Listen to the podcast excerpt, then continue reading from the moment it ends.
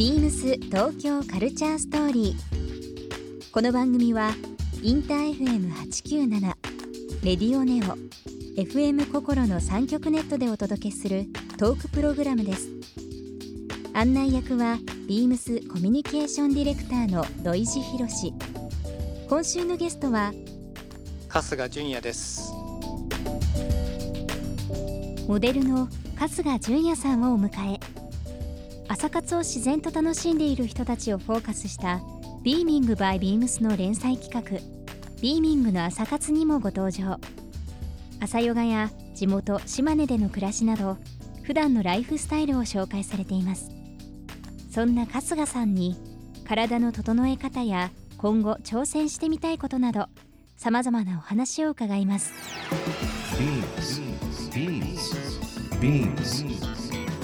Beams Tokyo Culture Story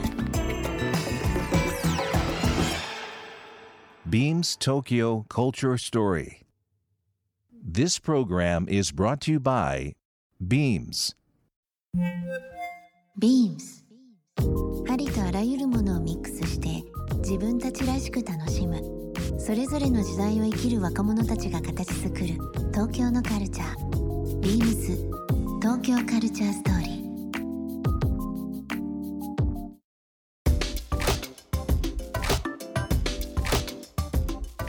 春日純也君がもう早起きというのを伺ってましてですねあのーはいビームスの中でのレーベルで、えー幅広い世代に向けてメンズウィメンズのカジュアルまあ本当にビジネス対応とかキッズとかもある、えーラレーベルでビーミングバイビームスというのが、えーありますけどもはい。そちらの、えービームスホームページの方の連載企画でビーミングの朝活というのをシリーズ化しておりますがこちらの方以前出ていただきましたよね。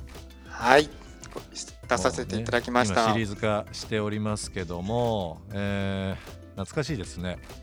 あれいつになりますっけ？あれはね結構ちょっと時間経ちますね。うん。どういったものを紹介していただいたか覚えてますか？僕あのバンダナうんバンダナっていうかヘッドうん。バンドみたいな感じのやつをあれ使っちょ紙のやつですね髪ボボサボサじゃないですか僕。ボサボサでね。確かヘアバンドしていただいてあのヨガしてるところをね撮らせていただきましたけども、なんかその時僕あのー懐かしいんでちょっとこう記事としてね覚えてる部分全部ではないんですけども、はい。やっぱりこう当たり前のことを一番だとかねそういう大切なことを気づかせてくれるっていうのがその朝動くことへのポイントっていうのがなんか純也君話してたはいのを覚えてますけども、覚えてます。はい。やっぱりこう早起きは三問の得と昔の人は言いましたがやっぱりこう何か自分にその得な部分っていうのはやっぱ多いですか？早起きすると。いや早起きするとうん。あのまず時間有効に使えるじゃないですか、うん。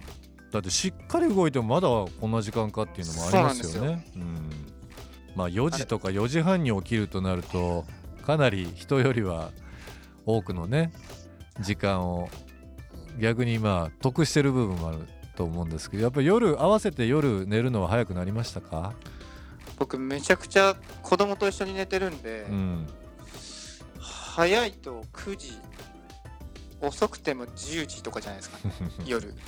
昔じゃ考えられないでしょ。いやー昔だったらかん一番その時間から遊びに行ってた時間なんでね。えそういうルーティンが変わることで、まあ得るものも多くあるでしょうしね。はい。うん。あのこの最初朝活っていうふうなことを聞いた時に純也君の中では、もちろんヨガっていうのはあったと思うんですけどそれ以外にこうこのキーワードから考えれることってありますか、朝活？なんか僕の中での朝活ってうん。なんかもう起きてからできることっていっぱいあるじゃないですか。うんササーフィンもそうだし、ん。ご飯作るのもそうだしなんかパン焼いたりとか、うん。なんかいろんなことできんなと思って朝活ってなんかと得した気分なワードだなっていう得しに行くみたいなワードですね。なんか朝朝動くと得するじゃんみたいななるほどね。イメージがあるはい。朝活って。今パン焼くとかいろんなこといあのお話しいただきましたけど最近のこのまあモーニングルーティンっていうのかな。こうはい。朝起きてから、まあ、昼迎えるまでってどういうふうな、えーことをやったりしししてますか？他にまあ普通に順番並べて言うと、うん。まず朝起きてうん。まあシャワー入ってうん。ヨガして最近あのヨガした後にうん。プロテインを飲んでるんですよ。おうおう。プロテイン。はい。うん。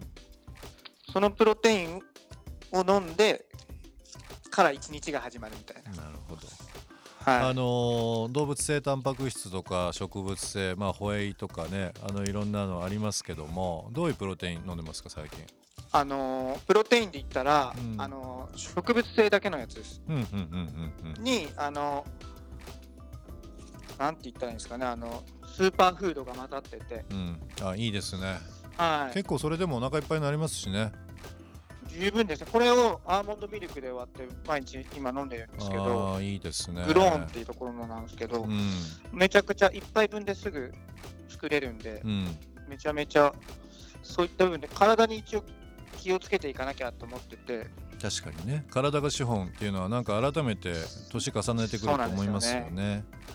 あのプロテインの話ですけど僕もあの最近運動の後のゴールデンタイムと言われてる30分以内、はい。筋トレした後の30分以内はもちろんですけども最近寝る1時間前にも軽く飲むようにしてるんですよ。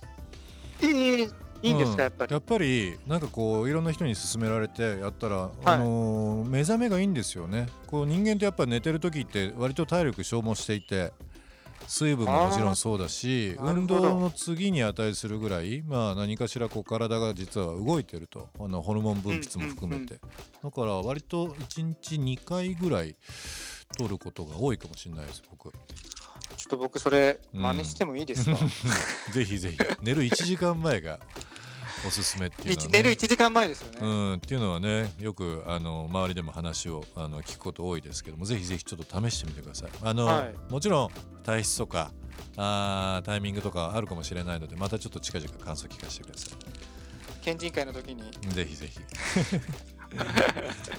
あのそもそもそのヨガのきっかけ、まあ、あの YouTube 見たっていうのもありますけど結構こうサーファーとかでもあの瞑想したりヨガしたりっていうのは結構世界的にもいっ多いですね。ぱい多くいらっしゃるじゃないですか、はい。レジェンドがいますからね。えーレジェンド誰ですか？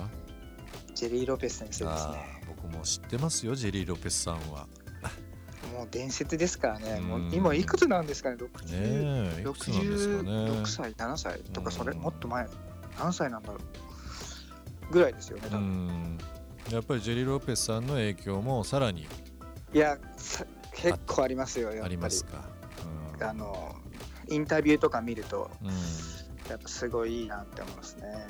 なんかあの今って健康グッズがですね通販とかもそうですけども非常に今売れてるというのうんうんうんがあのニュースでも出てますけどもバランスボールだったりだとか、まあ、いろんなその体幹を整える部分で体幹整えて、まあ、運動不足解消もあるんですけどこうメンタルもねやっぱりあの非常にこうオープンマインドになるというか前向きになるという部分がね結構いろんな声聞きますけどヨガ自体もやっぱりそういう要素っていうのは多いですよね。まあ前向きになれると思います。やっぱ体をねやっぱ少しでも動かすことはやっぱり大事ですからね、やっぱり。大事ですよね。そして自分とむあの自分を見つめる時間っていうのが誰かと競うわけでもないんで、うん、ヨガって。なるほど。結。局は自分との向き合いになっちゃうので、うん。そういった部分ではすごくいいと思います。なんか一人で自分黙々とできるし。うん、なるほどね。終わった後すっきりするし、うんビームス東京カルチャーストーリー。ゲストにもプレゼントしました番組ステッカーをリスナー1名様にもプレゼント。ツイッターでインター FM897 のアカウントをフォロー。プレゼントツイートをリツイートするだけでご応募できます。また番組への感想は「ハッシュタグビームス897」「ハッシュタグビームス東京カルチャーストーリー」をつけてつぶやいてください。もう一度お聞きになりたい方はラジコラジオクラウドでチェックできます。ビームス東京カルチャーストーリー明日もお楽しみに BEAMS ビームス開発事業部のリー・ミファです。YouTube 公式チャンネル、ビームスブロードキャストで、ビームススタッフの暮らしや趣味を紹介する、ビームスアットホームビデオを公開しています。私はヨガのインストラクター資格を活かして、いつでも簡単座りながらおうちヨガを配信しています。頭も体もリフレッシュすること間違いなし。皆様、ぜひお試しください。ビームス東京カルチャーストーリー Beams Tokyo Culture Story. This program was brought to you by Beams.